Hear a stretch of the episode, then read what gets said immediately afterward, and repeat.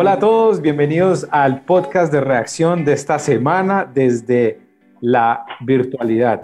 Este es el formato que hemos tenido desde esta época que hemos estado en pandemia y bueno, ha sido un formato muy interesante. Eh, nos hemos podido reunir con gente de diferentes partes del mundo, aunque nosotros estamos en la misma ciudad, pero eh, en diferentes lugares, cada uno en su casita cuidándose, pero nos hemos visto con mucha gente. Hoy vamos a, a, esperar tener a alguien que esté también desde otra parte de Colombia acá con nosotros, pero eh, les doy la bienvenida muchachos, ¿cómo están?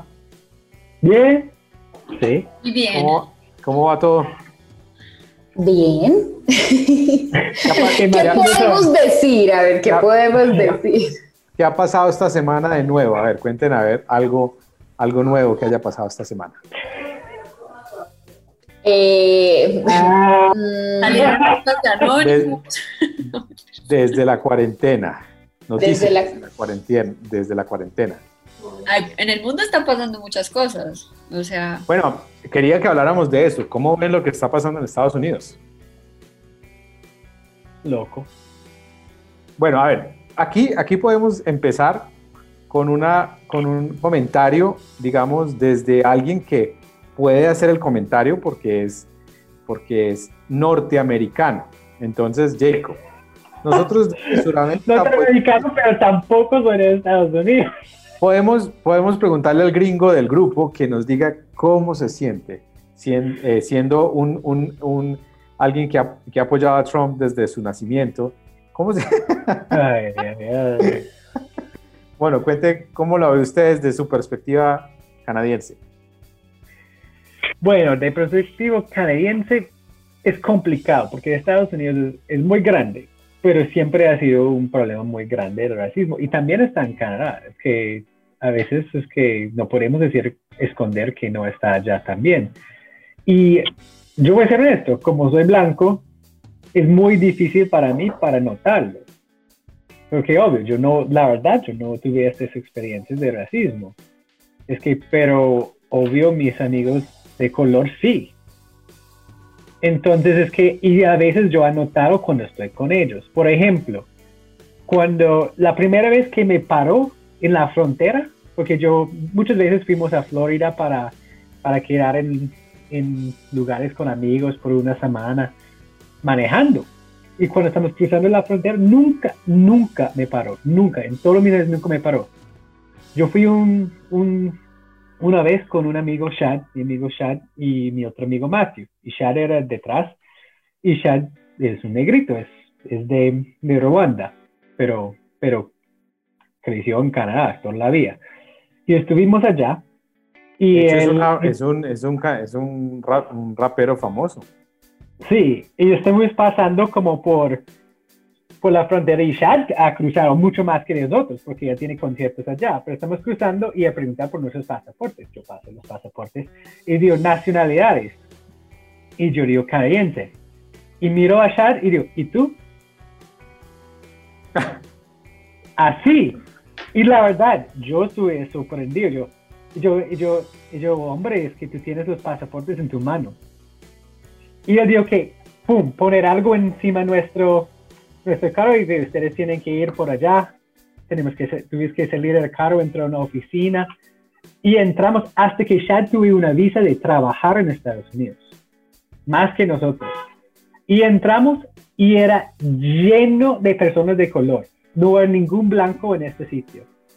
Ninguno. Y yo entramos hasta que la persona miró así y yo, ¿y ustedes por qué están aquí? Y, yo, y mi, amigo, mi amigo dijo que es porque estamos amigos con un negrito. Porque nuestro amigo es negro. Pero es la verdad, es que, es que hay, hay un problema grande, es que, es que el racismo eh, y realmente la manera que están tratando los negritos en, en Estados Unidos no, es, no es aceptable. No es aceptable. Y eso tiene que cambiar.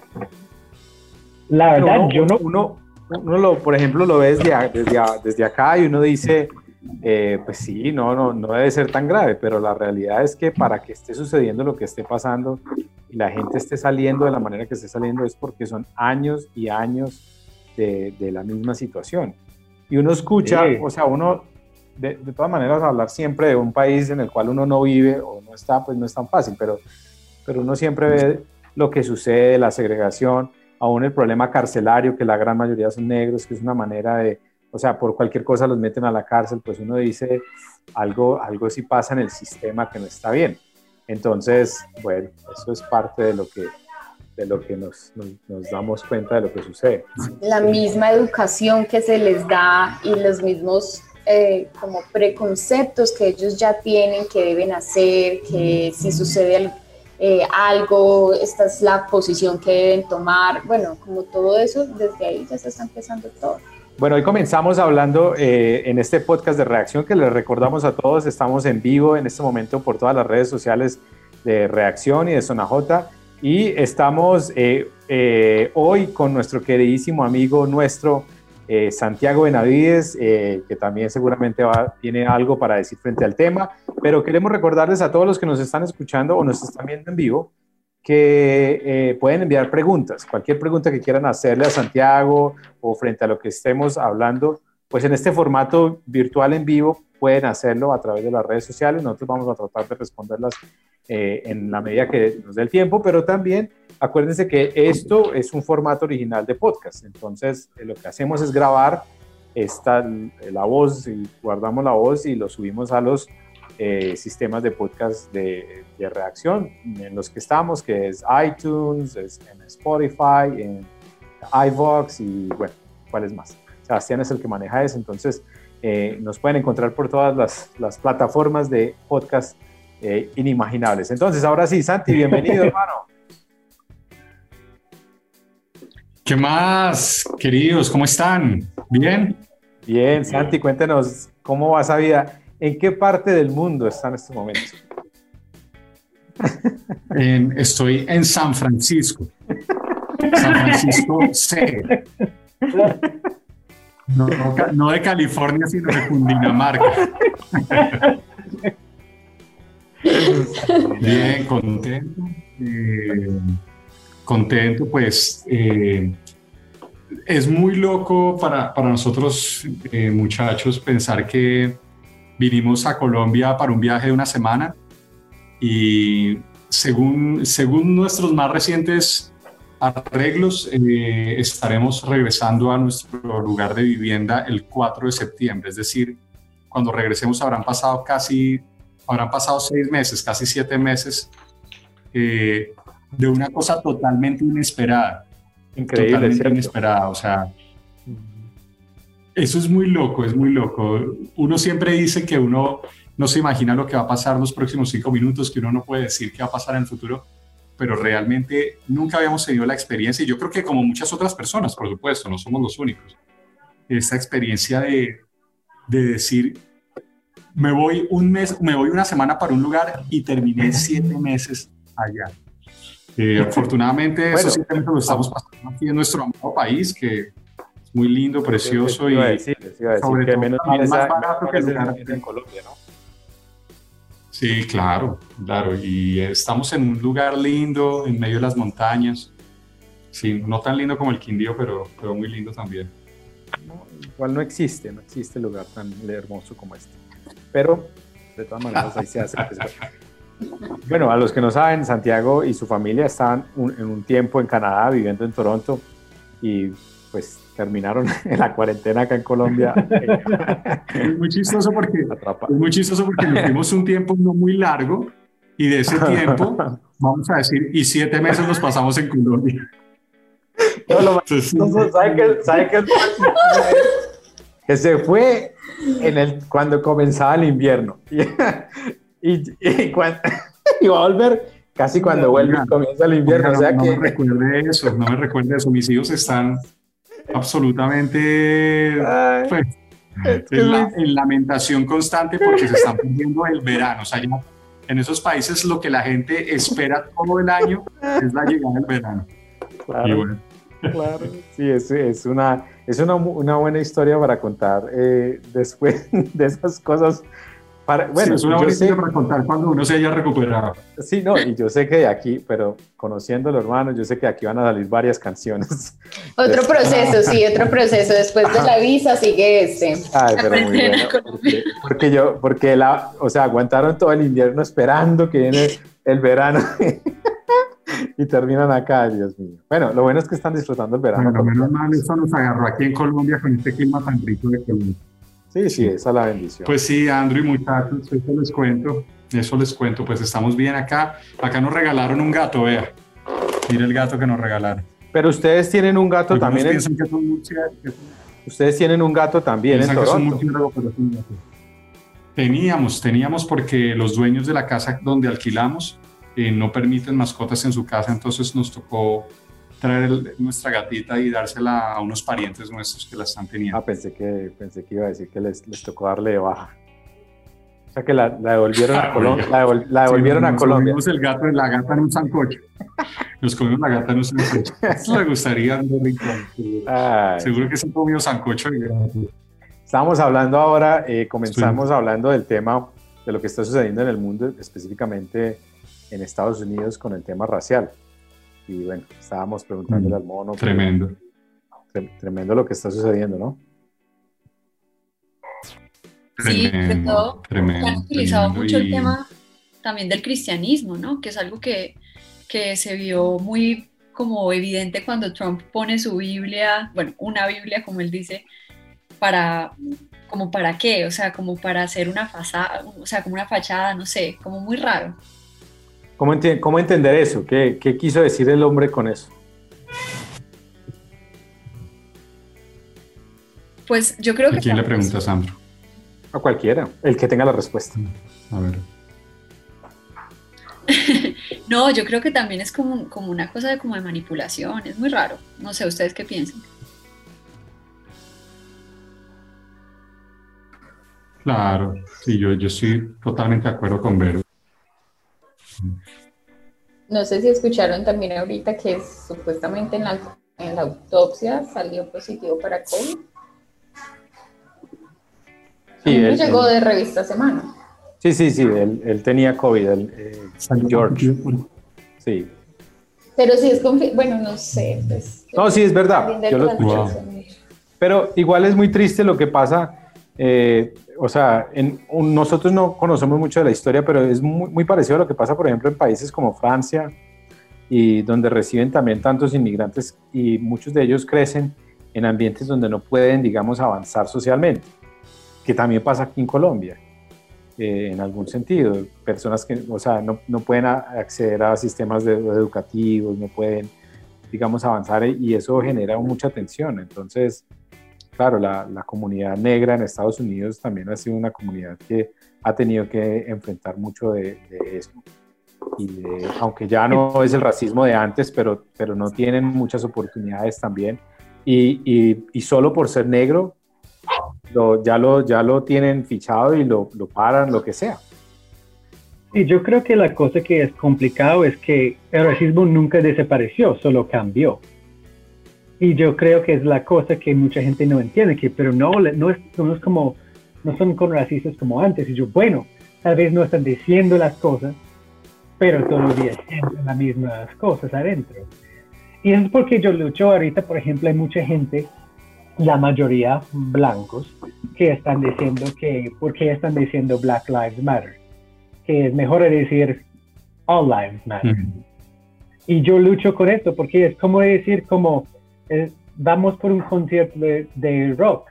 Dice, ah, a mí me gusta ópera. Es que es otra cosa, es otro tema. Es que no están diciendo que no todos los días son importantes, solo está diciendo que tenemos que reconocer que ahorita en Estados Unidos las vidas de los negros realmente no están importantes. Y eso es muy, Ujú, es muy diferente. Es que es la verdad. Yo puedo ir a Estados Unidos y yo no tengo miedo que, que un policía va a matarme. Pero la, la vida por los negros es muy diferente. Pero igual en cuanto a eso, sí, en- porque en estos momentos se está viendo la parte así súper racial con, las, con los negros, pero, pero yo pienso que hasta los latinos, o yo fui el año pasado y yo sentí discriminación el año pasado. de verdad, de, de, las personas, como lo tratan a uno cuando saben el acento latino, cuando escuchan el acento latino, realmente hay discriminación completa hacia uno. Es un tema que es muy profundo también, no es, mm. no es algo así como... Sí, es que es un tema como, pero como estoy diciendo, que sí existe, pero es otro tema también. Es que sí, los días de los latinos sí son importantes. Y hay otros temas de ellos, como la inmigración, que es mucho más enfocado en los latinos. Pero como este tema de como realmente un sistema que tú puedes matar un negrito y realmente nada pasa, hay algo roto. Exacto. Exacto. Eso es verdad. Bueno, vamos a, comenzamos hablando de este tema, eh, pero, pero digamos que hoy eh, queremos es hablar de muchas otras cosas con Santiago. Tenemos varias preguntas que queremos hacer, Santi, queremos compartir. Yo sé que quieres compartir algunas canciones también. Yo tengo una pregunta que siempre, eh, siempre me hago y que siempre he querido preguntárselo a un músico y sobre todo a, Santiago que escribe letras tan chéveres de la vida. ¿Cuál es el proceso para escribir una canción? Uy, pues Andrew, eso es, eso es, eh, es difícil definirlo como tal. Cada persona tiene, digamos, sus propias maneras. Eh, lo que yo sí veo es que, a ver, hay, hay varias cosas que se pueden mencionar. Eh, así, grosso modo, diría que hay dos momentos muy, muy claramente, eh, digamos, diferenciables, por así decirlo. Y uno es el primer momento de lo que se llamaría la inspiración, así como la idea que todos tenemos del músico y el poeta que ¡pam! le llegó la musa, eh, lo tocó, y entonces agarra su guitarra y escribe la canción, escribe el poema o pinta la obra eh, de arte, en fin, ese tipo de cosas. Por un lado, eh, existe esa idea, digamos, en torno a la inspiración y ciertamente la inspiración existe, pero la inspiración pertenece a un género de experiencias que son las experiencias extáticas, de donde viene la palabra éxtasis. Y los éxtasis, por definición, no duran mucho. Sí, entonces la, experiencia extática en la cual uno está inspirado no dura mucho por su propia naturaleza. Así que después del éxtasis inspirativo, por así decirlo, aunque esa palabra no, existe, pero bueno, usémosla, eh, viene lo que podríamos llamar un trabajo de, carpintería, por así decirlo, de agarrar lo que llegó en ese momento una pregunta ahí, o sea que en el momento, digamos, del éxtasis que uno dice, uy, se me vino esta letra, esta canción, a eso hay que escribirlo rapidito, porque eso se puede ir fácil, ¿o qué? Ah, totalmente, totalmente. Yo siempre he pensado, yo, yo alguna vez hablando de eso con alguien, creo que sí, con un amigo cantautor mexicano, eh, decíamos, es que la inspiración es un gato. la inspiración no es un perro. Si yo explico, el perro, cuando tú lo llamas bien, es amable, es dócil, es cariñoso, si me explico. El gato, cuando te quiere dar amor, viene por su propia cuenta, se te acurruca. Si tú no le paras bolas, el gato orgulloso se para y se va. Y después tú lo llamas y no viene. La inspiración es un gato. ¿sí? Por eso es que uno de los grandes consejos que artistas consumados dan, y yo pues que no soy un artista consumado, pero me sumo a esos consejos, es uno siempre tiene que ponerle atención, como decimos en colombiano, uno siempre tiene que pararle bolas a la llegada de, de estas ideas. Llegó algo en la guitarra, vino una idea, vino una reflexión, un pensamiento. Hay que anotarlo porque uno no sabe en qué momento uno de esos humildes ladrillos artísticos, ladrillos en el sentido de que son unidades de construcción, eh, se convierten en una obra de arte. Muchas de mis canciones eh, vinieron de ideas así, que se cruzaron en un momento que aparentemente no tenía ningún valor, pero yo las anoté. Después eh, se propició la inspiración, porque la inspiración sí se puede propiciar. A veces uno agarra una guitarra, está en un sitio lindo, agarra un cuaderno cuya textura de hoja lo inspire. Todas esas cosas nos afectan, ¿sí me explico? A veces pensamos que es lo mismo preparar, por decir algo, en el caso de un predicador, un sermón en una servilleta que en un cuaderno que a uno le guste, con una, con una, mm, sí, con, con un encuadernado hermoso. O que un, con un lapicerito que escriba bien. No hacen diferencia. Con, sí, no es lo mismo, exacto, no es lo mismo agarrar un lapicero ahí de mil pesos que hacer algo que uno sienta que qué rico escribir con esto, qué rica la temperatura, este lugar, la luz, todo ese tipo de cosas afectan. Entonces sí uno sí puede propiciar un momento lindo, ¿no? Eh, de inspiración. Pero entonces yo veo esos dos, esos dos aspectos. Entonces mencionar, por ejemplo, eso tiene implicaciones, tremendas implicaciones prácticas. Por ejemplo, todas las personas que en algún momento se han sentado a escribir un cuento, una canción, un poema, y que en el momento lo agarran y les gusta y dicen qué belleza y a los cinco minutos lo agarran y dicen, no, realmente está feo ¿sí? Y, generalmente lo que hacen es que agarran la hoja, la arrugan y la botan.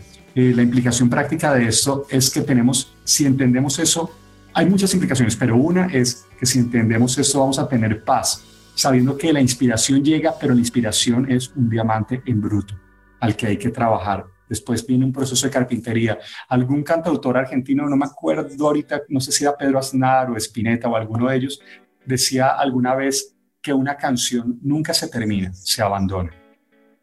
Sí, es decir, llega un momento en que uno dice, bueno, hasta acá porque tampoco voy a dedicar 10 años de mi vida a, esta canción, por decir algo. ¿Sí me explico?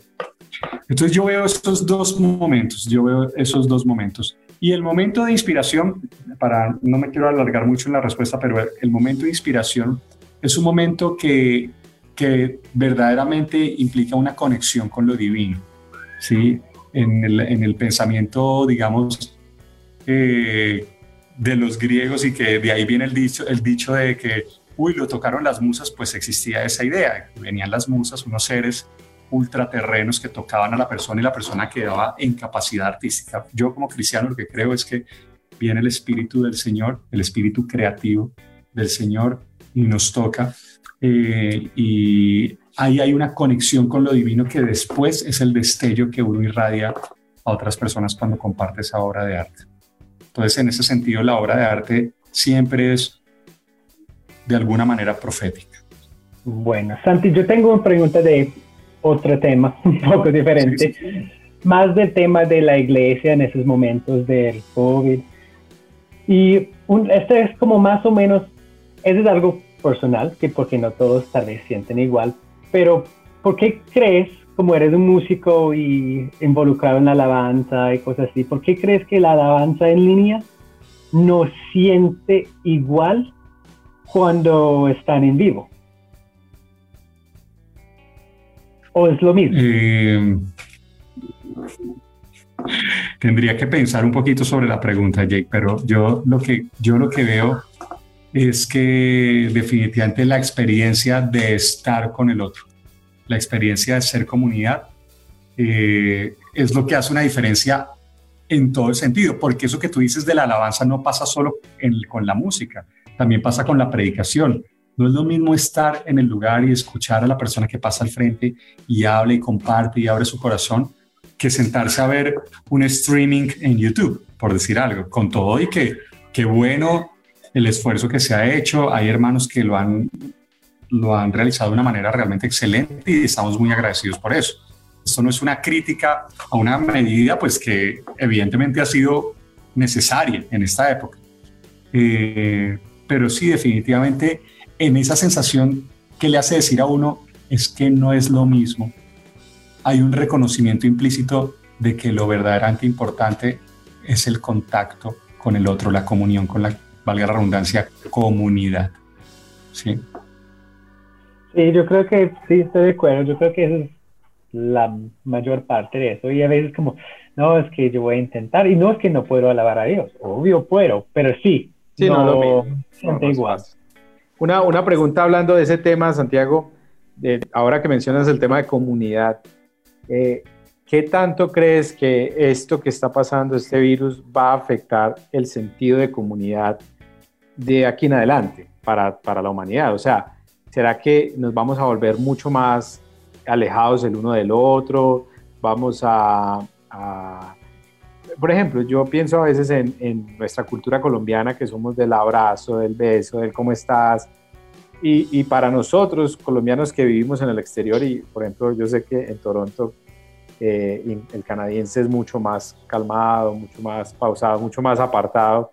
Pues no es normal eso, no es normal el abrazo y el cubo. Allá el espacio personal es, es importante, aunque el mono se ría porque el mono no es canadiense, el mono es un canadiense chiviado, él es colombiano pero el canadiense es así, ¿o no? Dígame si no, Santiago. ¿Cierto que sí? El mono ya calvazo cuando lo saluda uno. el, mono, es más colombiano que nosotros, pero ¿será que qué tanto nos va a afectar esto a la, el sentido de comunidad? ¿Será que vamos a, volver a, digamos, a relacionarnos profundamente, digamos, como antes o cómo va a ser la vuelta? No, pues Andrew, ese, ese, es el tipo de cosas que están por verse. ¿Sí me explico? Ese es el tipo de cosas que están por verse. Difícil aventurar una respuesta. Yo, yo me atrevería a imaginar, aunque quizás estoy pensando con el deseo, que en algún momento las cosas van a, returar, van a retornar a, a como solían ser, en ese sentido, en el sentido de la cercanía, del abrazo, de la familiaridad, en ese sentido. Y Santi, como Sí, yo, yo sí, dime, nada. No, no, no, perdón, termina tu idea, qué pena. No, Nancy, no, no, sí, dime, dime, por favor. Lo siento. Que como yendo un poquitico para complementar la pregunta de Jake de que no se siente como lo mismo, ¿qué podemos hacer nosotros en nuestra casa para poder tener unos tiempos de relación o no sé si definitivamente tenemos pues enfocándonos como en el tema de la prédica, desde pues, los domingos, del culto, mm, ¿hay algo que crees que vamos a hacer diferente para disponernos o definitivamente va a ser así por el tema que estamos hablando? Y no sé si nos puedes dar otras, otras cosas que como familias pudiéramos hacer en nuestros hogares en este tiempo de cuarentena en cuanto al tema de la adoración y todo. Eh, bueno, interesante pregunta. Mira, yo te respondo como como papá y como esposo, eh, tengo un par de hijos adolescentes, eh, yo creo que una, de las cosas que, que, definitivamente hay que hacer intencionalmente, porque el hecho de estar en casa no significa que automáticamente esas cosas ocurran. Hay que ser intencionales en el hecho de, de querer encontrarnos con el otro. Y eso tiene una repercusión impresionante eh, a la hora de vivir iglesia, a la hora de ser iglesia. Yo creo que algo bueno que ha pasado es que hemos entendido que es que iglesia, pues, qué lindo que podamos congregarnos en una institución hermosa, eh, organizada, que tiene, digamos, también sus cultos estructurados, con esta alabanza bien hecha, producida en el buen sentido de la palabra. Pero eh, esto que estamos viviendo nos permite recordar que iglesia es reunirnos dos o más en su nombre y abrir la palabra. Y yo creo que para que esa experiencia se dé, nuestras relaciones tienen que estar eh, sanas. ¿Sí me explico? Sanas no significa exentas de conflicto, pero significa que si yo me disgusté con mi señora por algo que hice o que ella hizo o alguna cosa así, eh, hay que decir, sabes que perdóname, porque si no, va a ser tenaz, tenaz eh, la mascarada, digamos, ¿sí me explico? De tratar de asistir al culto delante de la pantalla y todo el asunto, pero saber que nuestras relaciones al interior de donde debe estar ocurriendo, digamos, ese foco en espiritual, están rotas. Entonces yo creo que hay que ser súper, súper intencionales eh, en cultivar la relación. Ahorita, por ejemplo, con mis hijos, para mí no necesariamente ha sido sencillo. Una cosa es ver a los hijos, pues, eh, cuando uno llega de trabajar, otra cosa, otra cosa es estar más tiempo con ellos, eh, decir, yo tengo que hacer esto, es importante, pero mi hijo, mi hija tiene esta necesidad, entonces lo dejo de hacer. Y en la medida que, que hay, digamos, esa, ese soltar eh, las cosas que uno quiere hacer o que necesita hacer por sí mismo para ocuparse en el otro, yo creo que ahí se construye eh, se construye lo que permite que después hagamos una especie, por así decirlo, de culto familiar y que eso sea una experiencia espiritual y de iglesia. hablando, sí, Santi, una, una, pregunta ahí, por ejemplo, ¿qué, ¿qué, es un culto familiar? No, sencillamente, por ejemplo, nosotros con, con, con, Diana y los niños, por ejemplo, nos hemos reunido, leemos la palabra, hemos estado leyendo el libro de Lucas, eh, leemos, terminamos y entonces decimos, bueno, ¿qué, ¿qué, nos llama la atención? Si alguien quiere opinar algo en particular que sienta que en su corazón, digamos, el texto ha suscitado, pues lo hace.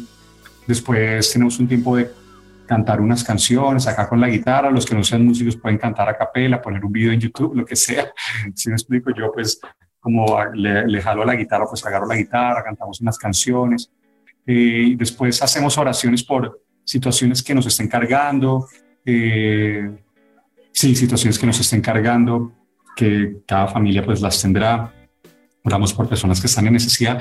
Hay, hay unos cultos que hemos tenido que son realmente muy especiales, donde de verdad percibimos en el sentido de sentir la presencia del Señor. Hay otros en los que sencillamente pues, no, no, no, no fue nada así del otro mundo, pero igual la, la experiencia creo que nos ha unido mucho y creo que nos ha permitido recordar que somos familia, pero también somos iglesia. Nosotros cuatro en este caso. ¿Me explico? Hoy, hoy, estaba justamente hablando con alguien de eso porque eh, de alguna manera lo que nos ha ayudado a entender o a recordar esto es que la, la iglesia somos nosotros y en casa somos iglesia, pero los papás o las familias habían dejado, digamos, todo a la iglesia. La iglesia, que sea iglesia, nosotros somos casa. Y esto lo que nos ha hecho es recordar que esa debe ser la iglesia nosotros en la casa somos iglesia. Sí, yo, yo, yo creo que también en términos de iglesia ha pasado lo que he visto que ocurrió, por ejemplo, en términos de la creatividad y de la recursividad. Por ejemplo, mucha gente que siempre hizo sus canciones y por ahí quería sacarlas, pero no tenía plata para pagar un estudio, ni para contratar un camarógrafo profesional, ni para comprar una cámara super guau.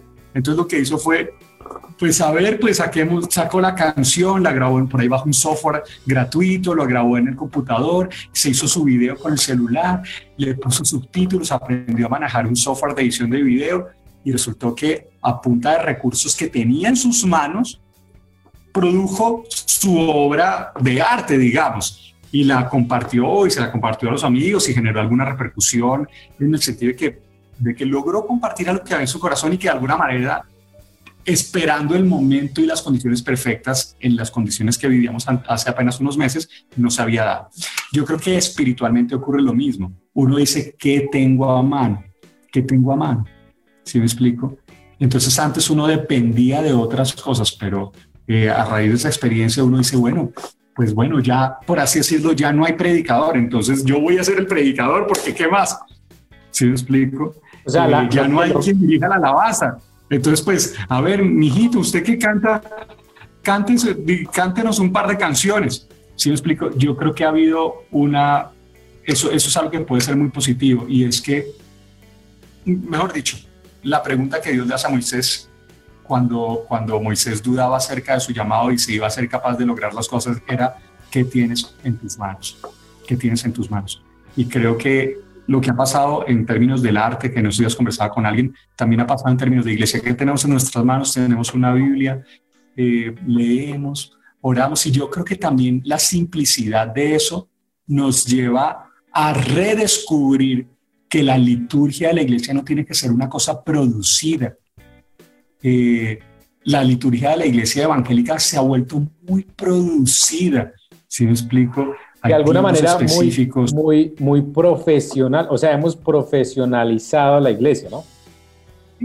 Y es comprensible porque obviamente pues uno quiere ofrecerle a la gente una experiencia grata, eh, uno entiende que hay nuevas generaciones más audiovisuales, eso todo es comprensible, pero yo creo que esto nos ha permitido volver a la riqueza de la sencillez en todo sentido de la palabra, litúrgicamente, eclesiológicamente, en cuanto a comunidad, en cuanto a alimentación, Andrew, por ejemplo, con, con Dianita y con los niños éramos fans de salir por ahí a comernos, a comernos, no sé, un pedazo de pizza, alguna cosa así. Últimamente estamos comiendo arrocito, lentejitas, tomatito picado, pepinito, aquí en familia. chicharrón, chicharroncito, costillita, ¿no?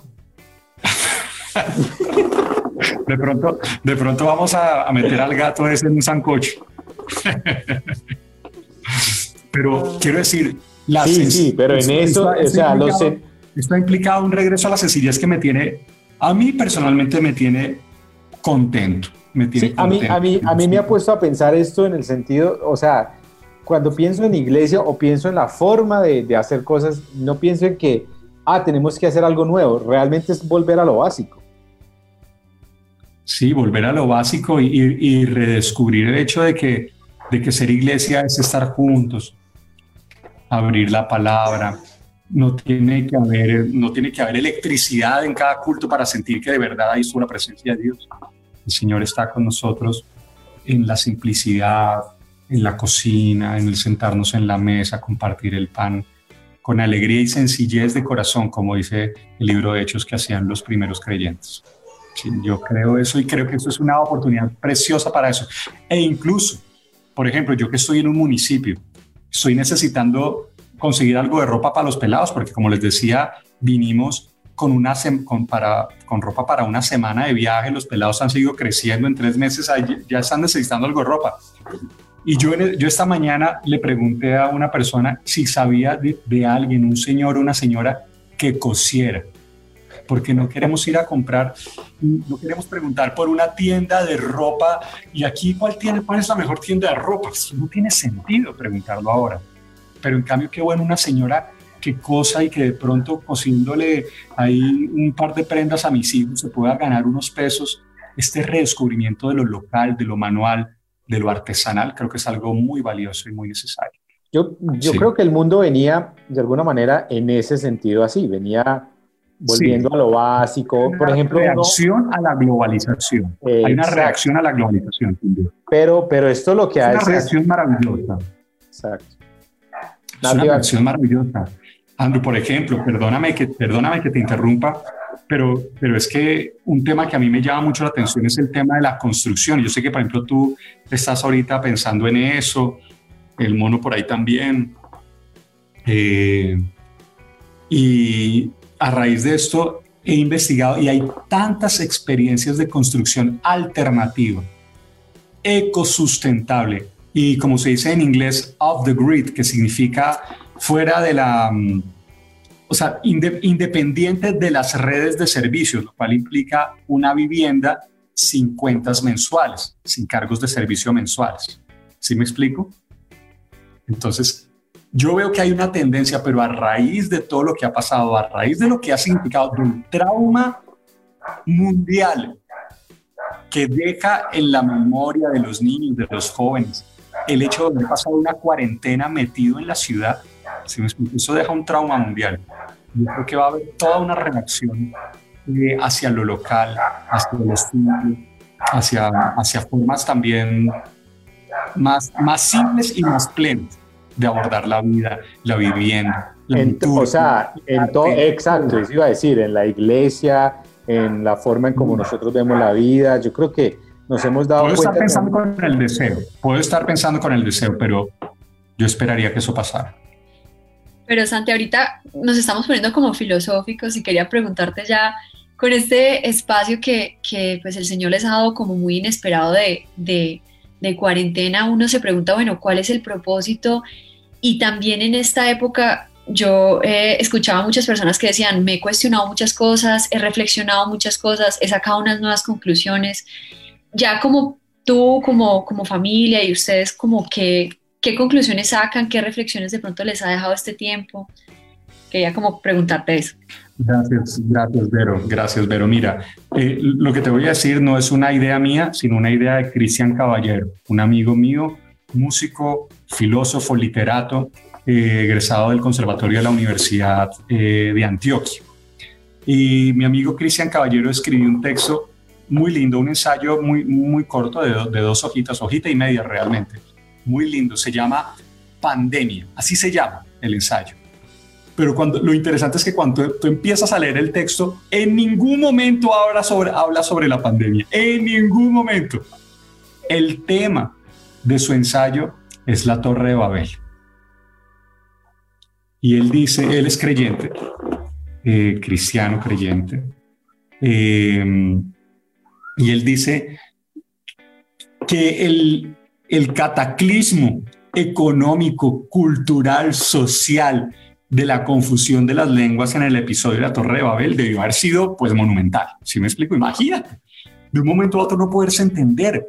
Esa empresa que todos tenían de, como dice ahí Génesis 11, construir una torre que nos haga famosos y que llegue al cielo, si me explico? En torno a la cual se agrupan todas las fuerzas económicas, toda la, toda la estructura social aglutinada en torno a eso, y de un momento a otro no se pueden entender y la empresa queda deshecha, ¿cierto? Deshecha. Eh, y mi amigo, eh, de una manera muy bella, dice que quizás entonces los seres empezaron a alejarse de esa torre y las curvaturas de sus espaldas, dobladas por el peso de la esclavitud que supondría quizás el trabajo forzoso, eh, a, manos de un capataz, cargando los ladrillos y la argamasa y todo ese tipo de cosas, la curvatura de sus espaldas empezó a enderezarse, dice él en, su texto. Y decía que siglos después los seres humanos recordaban ese episodio y aunque fue tan difícil, se alegraban de que Dios los hubiera librado de una empresa tan inútil como construir una torre que llegara al cielo y los hiciera famosos. Y esa es la conclusión, y la conclusión queda en puntos suspensivos. Es decir, él, él no se toma el trabajo de decir, y así pasa con la pandemia, pero yo sí voy a, voy a tomarme el trabajo de decir eso. Vaya uno a saber de qué empresas futiles, humanas, destructivas que nos tienen sometidos, eh, de qué empresas nos está librando esta nueva confusión, este nuevo Babel ya no producido por las lenguas diferentes, sino pues por el virus. Eh, nuevamente, a veces esas cosas son un poco idealistas y lo más posible, pienso yo, es que de aquí a unos meses estemos viviendo de la misma manera, pero yo creo que en algunos de nosotros quedará, quedará la marca de que no podemos seguir viviendo de la misma manera. Ciertamente, en mi caso, yo siento que se han derrumbado torres que me tenían encorvado bajo el peso de, la dureza que implicaba servirle a esas torres. Eh, y creo que se han derrumbado. Así que no sé si la humanidad cambie, pero por lo menos sé que algunos vamos a recordar esto y vamos a decir, no podemos seguir viviendo de la misma manera. Sabes que lo que acabas de decir es hermoso, yo creo que es parte de lo que todos estamos como pensando. Y de hecho, esta mañana, esta mañana justamente en un taller en el que estaba, hablaron del mismo texto y él hablaba de, Babel, de cómo en ese momento hubo tanta confusión, pero, pero el Señor derrumbó, porque no fue el ser humano, fue el mismo Señor el que derrumbó eso y dijo, no señores, ustedes, esto, esto no, es una empresa inútil. Increíble, muy, muy interesante esto, de verdad. Porque yo creo que todos nos estamos... Increíble, o sea, si esto no nos, nos lleva a replantearnos, a decir, bueno, yo de verdad, ¿por qué estoy viviendo? ¿Cuál es el propósito de lo que estoy haciendo? y creo que no, no es idealista tanto, es que yo creo que va a ser dos reacciones. Y estoy diciendo esto a Andrés el otro día, yo creo que va a ser como gente durante ese tiempo que iniciar a sentir que algo no está bien, que algo tiene que cambiar, que va a sentir que no, tenemos que pensar en el futuro, pensar diferentes cosas, regresar el viejo, no puede ser, pero es algo nuevo. Y, y, yo creo que al otro lado es que va a ser la gente, como mucha de esta gente en Estados Unidos, cuando va a ver esos documentales que tiene esos bunkers que abajo la tierra, que se entran allá, que por, la, por el miedo, que se cierren, que tienen la comida, que tienen los necesidades que tienen y se quieren ahí, esperando que esto va a pasar y quieren regresar a normal. Y yo creo que va a ser los dos es que siempre es una reacción normal.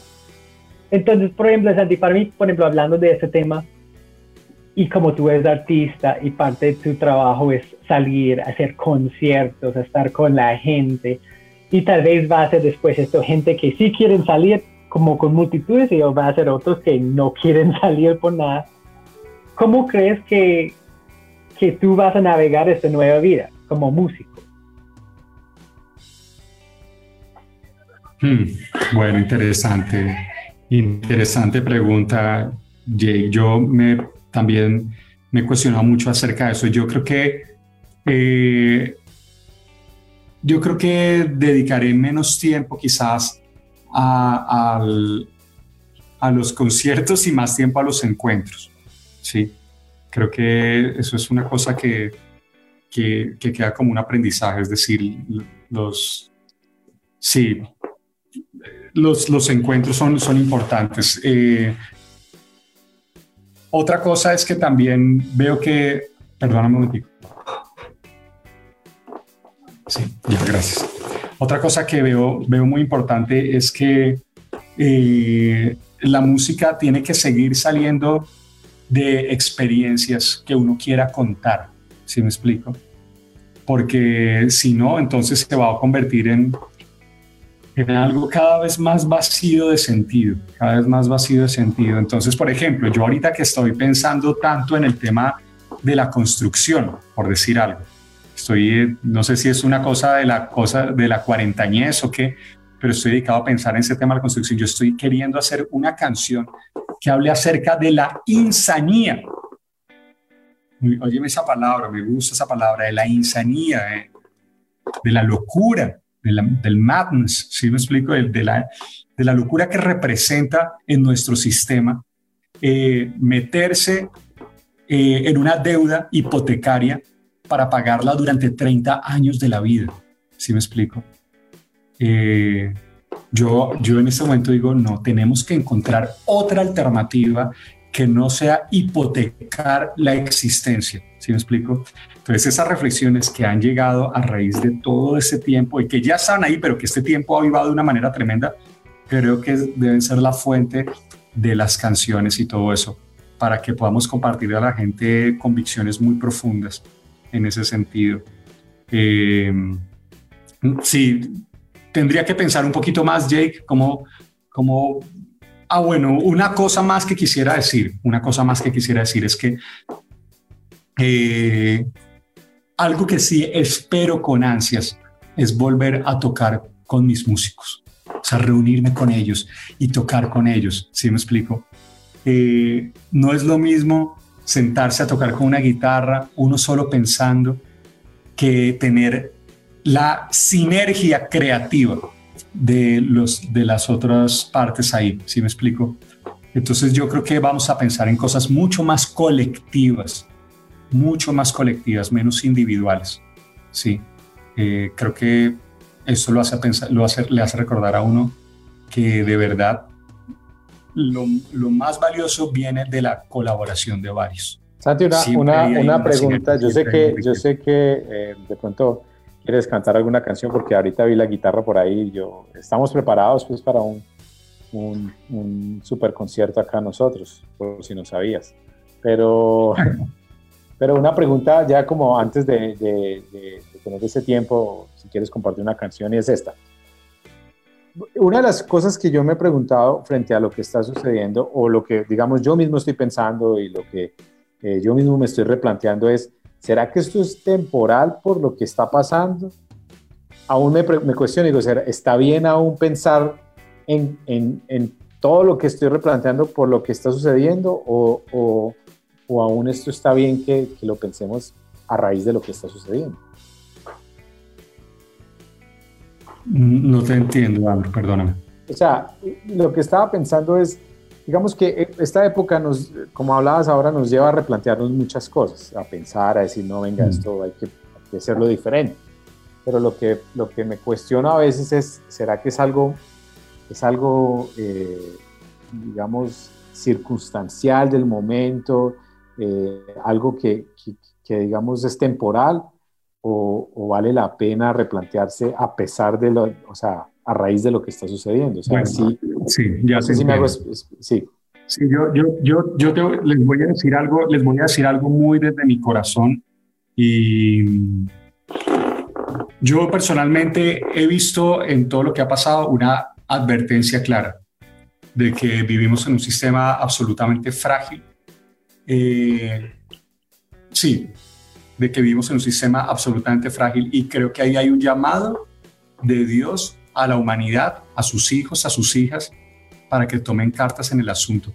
Mejor dicho, a lo largo del Apocalipsis hay una frase que se repite y que el Señor Jesús también usó muchas veces, y es esta. El que tenga oídos para oír, oiga. Yo creo que con lo que hemos vivido en la pandemia, una frase que podría estar retumbando en los cielos a la humanidad, dirigiéndose a la humanidad, es el que tenga ojos para ver, el que tenga oídos para oír lo que está pasando, oiga y vea y tome las medidas que tiene que tomar. ¿Sí? Yo pienso eso. Yo veo una eh, tremenda fragilidad de los, de los sistemas financieros, por ejemplo.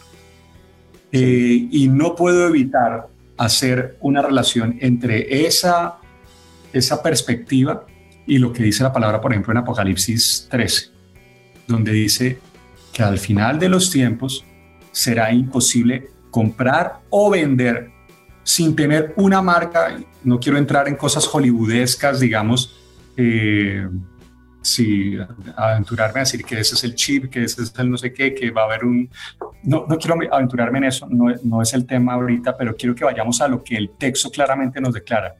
Y es que si no manifestamos explícitamente nuestra adhesión a un sistema de maldad, a un sistema de injusticia, entonces cada vez nos será más difícil estar inmersos en las realidades comerciales.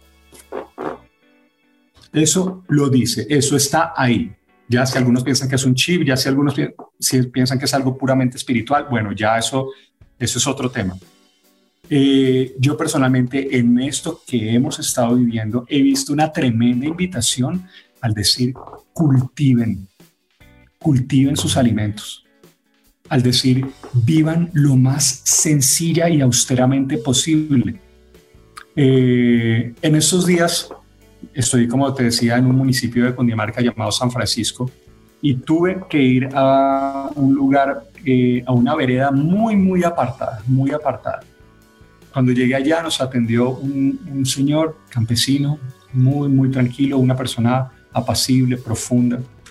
Eh, entonces yo me aventuré a preguntarle, no, no, me acuerdo el nombre del señor, pero digamos que se llama Antonio. Entonces le dije, don Antonio, y por aquí ¿qué ha, cambiado a raíz de lo del coronavirus? Y me dijo, nada, nada, no ha cambiado nada. Yo le dije, don Antonio, perdóneme la pregunta, lo que le voy a preguntar, pero todo el país está aterrado por las consecuencias económicas del coronavirus.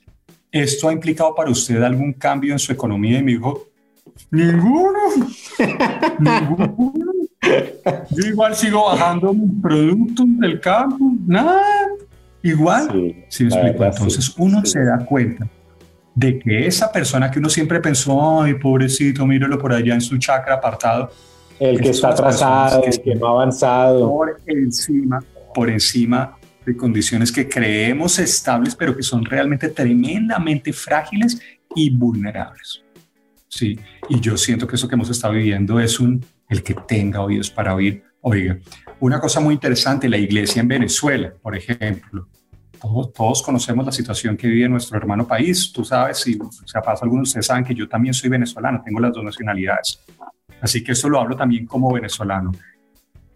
Los, las personas que menos están sufriendo en Venezuela, y no digo que no estén sufriendo, pero las personas que de alguna manera están un poco al margen de la crisis alimentaria y de, y de, de abastecimiento, que hay en las grandes ciudades, pues ¿quiénes son? Los hermanos que viven de la manera más humilde y que siempre han vivido de la manera más humilde. Y que aún viviendo humildemente han tenido lo necesario para darle a sus hijos un plato, un plátano, una yuca, eh, si me explico, lo necesario para vivir.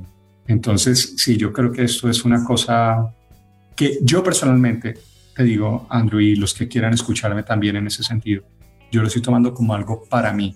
Yo quiero estar preparado para un futuro que, según me parece descubrir en las escrituras, eh, puede ponerse complicado. Puede ponerse complicado. No quiero ser pesimista, no soy pesimista. Yo soy padre de dos niños, como tú estás en, en momento abrazando a Luquitas, ¿sí? Eh, soy padre de dos niños, deseo para ellos un futuro brillante. Creo en la palabra del Señor cuando dice en Jeremías 29, 29 11, el famoso texto, sé los planes que tengo para ustedes a fin de darles un futuro lleno de esperanza.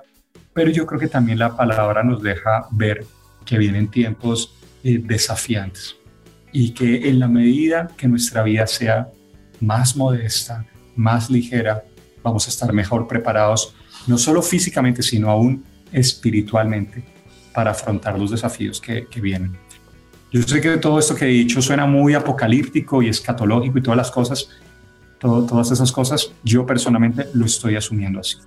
Pero no, brutal. La verdad, yo creo que aquí todos estamos de acuerdo y lo hemos hablado. Y, o sea, lo que hemos dicho es el que, el que en este momento no entienda que esto cambió y que tenemos que hacer cambios, la verdad le va a tocar muy difícil. Y eso es muy importante, importante entenderlo. Sí, si me permite una, una, cosa más sobre ese tema.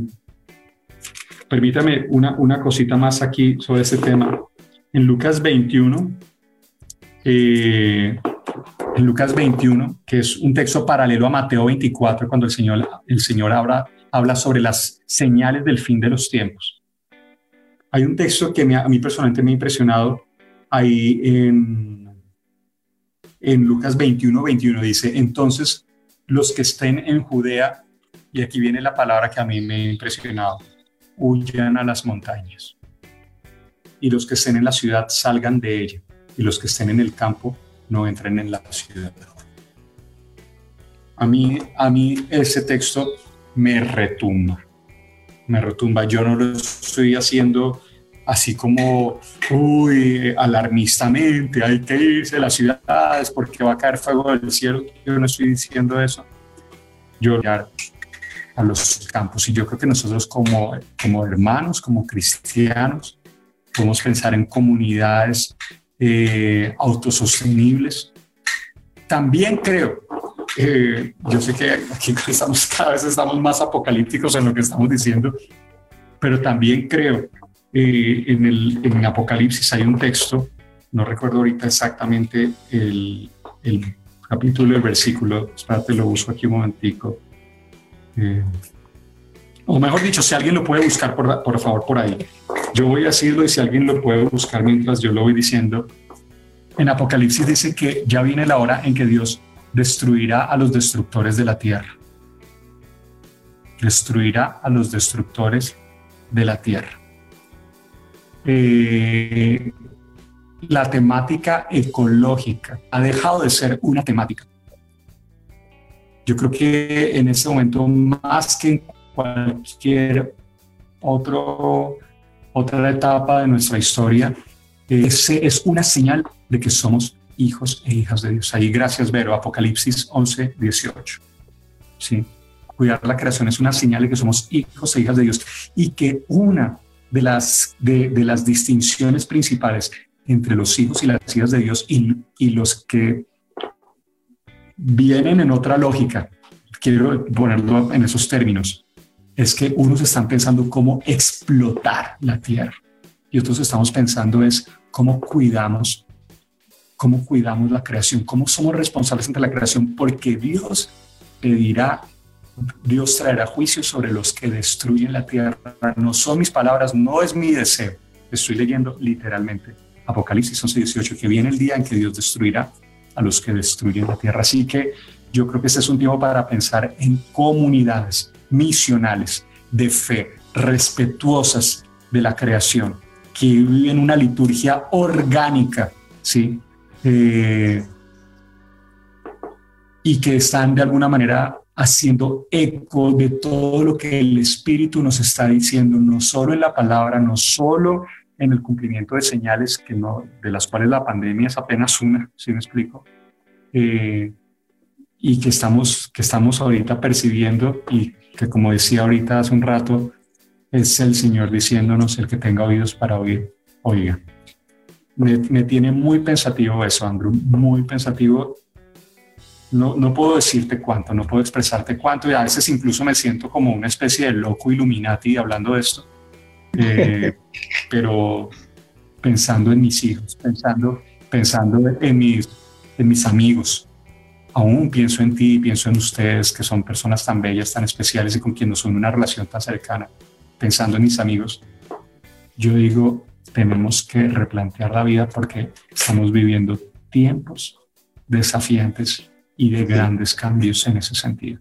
Sí, sí, sí, eso en ese sentido, digamos que todos estamos ahí, en, como en la misma, en sintonía frente a hay que hacer cambios porque los tiempos han cambiado y, y, yo no, yo también tengo una visión muy esperanzadora de la vida. Creo que el Señor tiene el control y yo creo que hay esperanza, pero creo que los tiempos son desafiantes, esa palabra me gustó, desafiantes, son diferentes. Y, y, en medio de eso hay esperanza, tenemos la confianza en el Señor, hay buenas noticias, pero sí hay, hay un tema de que tenemos que estar muy atentos a lo que el Señor nos esté diciendo y nos está diciendo a través de todo esto. Entonces, Santi, no, la verdad, eh, yo he disfrutado mucho esta conversación. Eh, creo que todos lo hemos disfrutado así, ¿o no, muchachos? Muchísimo. Gracias. Y, y sí, terminamos con canción o terminamos sin canción. Gracias por la paciencia de escuchar. No, no, ha sido espectacular porque ah, no, esto, digan, por favor, esto, es lo que nosotros buscamos en, en, los podcasts de reacciones, generar esto, reflexión, pensar. Eh, eh, pasamos, hoy, hoy, hoy estuvimos más salomónicos, más eclesiásticos que siempre, pero eh, hay momentos de reflexión también en los, en los podcasts de reacción, también momentos de chiste, momentos de, de recocha. Hoy ha sido más, hoy ha sido más salomónica la cosa, pero bueno, eh, es por el invitado. Entonces, eh, Santi, muchas gracias, de verdad. Y quiere, y quiere Salomón, quiere Salomón, el mono, porque Mónica, pues ahí quiere. Salomón es el mono, pues, porque. Escucha, aquí más. Bueno, Santi, terminamos con una canción, si se puede. Si, si, si, si él nos permites, hermano, de verdad.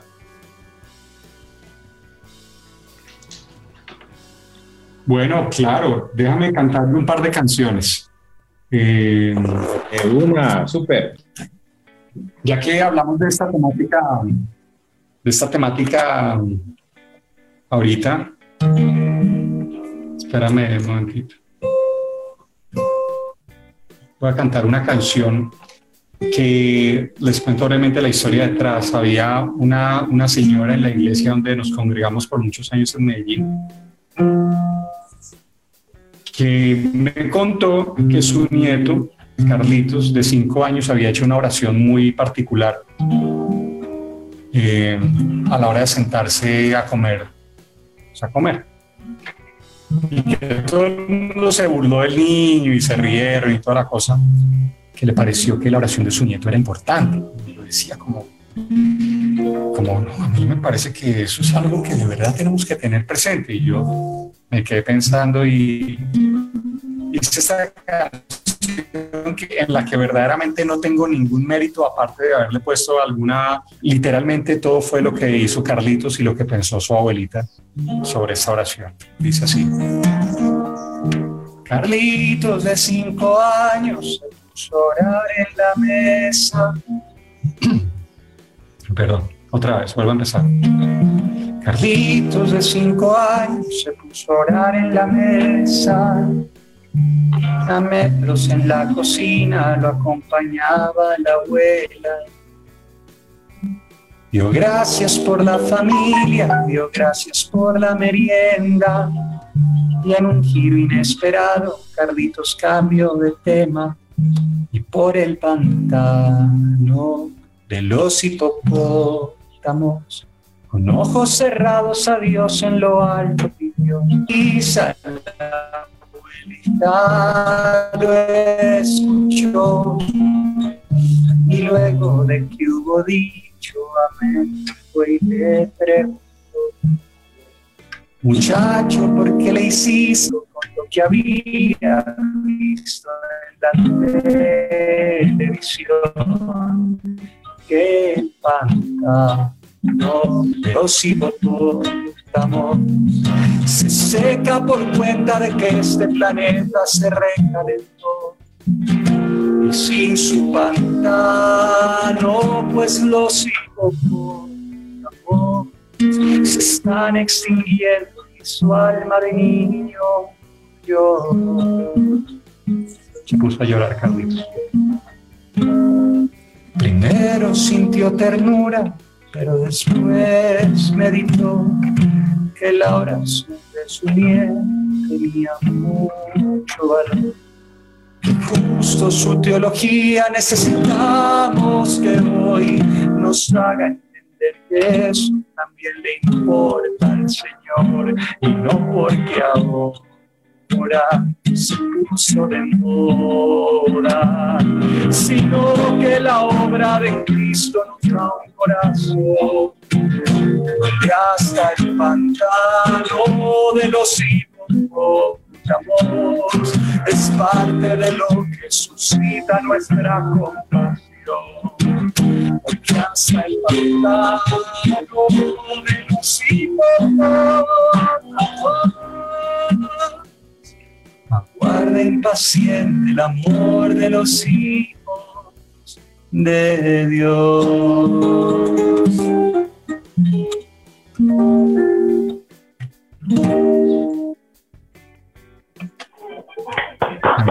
Bravo, hermano, le, creció el público.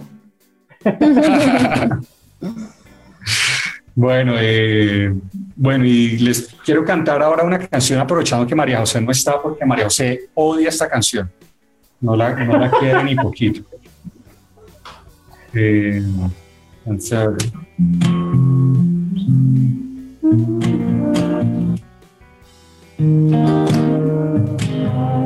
bueno, esta canción, sí, como les digo, María José no la quiere ni poquito. No. Ella, ella tiene una palabra para decir, para hablar de las cosas que no le gustan para nada. Ella dice, me insoporta, para decir que se vuelve insoportable. Entonces, según María José, esta canción la insoporta. Eh, les cuento brevemente de dónde sale la canción, porque esta canción sí necesita una introducción.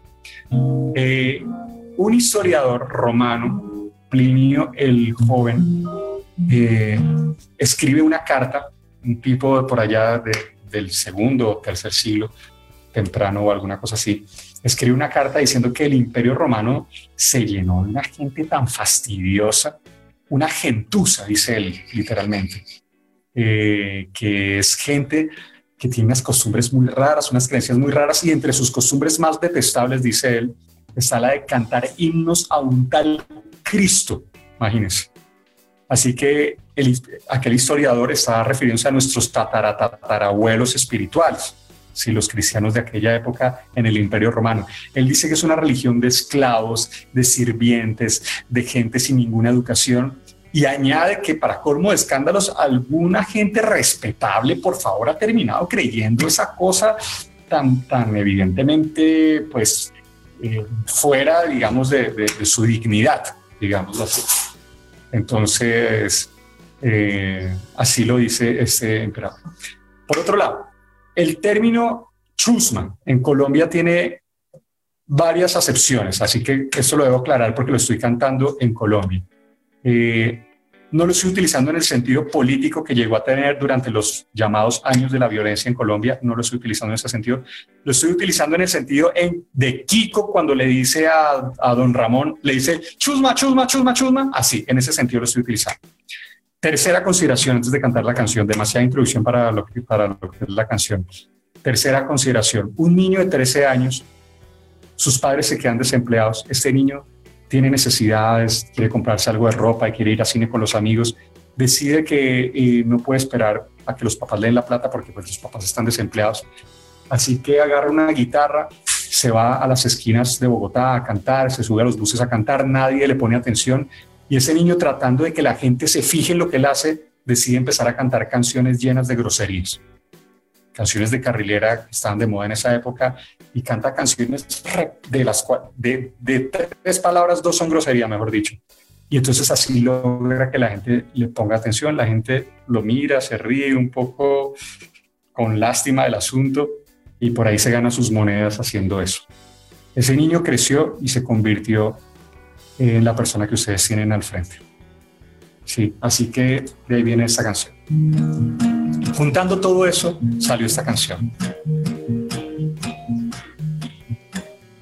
Decía una vieja carta con desdeñosas palabras que en el imperio una plaga se salía de control. Gente de baja calaña que con canciones extrañas A un tal Cristo le cantan como si este fuera un Dios. Era una carta antigua que un noble romano escribía y se escandalizaba de que algunos respetables se dejaran contagiar. Si eso es una cosa de esclavos, de mendigos y malandros, ¿cómo creen que es verdad? La religión de la chusma al evangelio llamaba, lo dijo como un insulto, pero le agradezco mucho ese nombre que le dio. Porque aquí en este mundo injusto y brutal desprecio. Dios los levanta del suelo, les pone vestido nuevo y les da el lugar de honor. Yo soy uno de aquellos, a mí también el Evangelio me halló con una guitarra deambulando en la ciudad y puso cántico nuevo y poesía en mi pecho. A mí que a la grosería y cuánta cosa retorcida recurría en mi cantar. Por eso a mi Dios yo le pido que digan siempre lo mismo y siga siendo su iglesia el refugio para esos que sin esperanza va. Ser solo un templo con asientos reservados para la alta sociedad. La religión de la chumba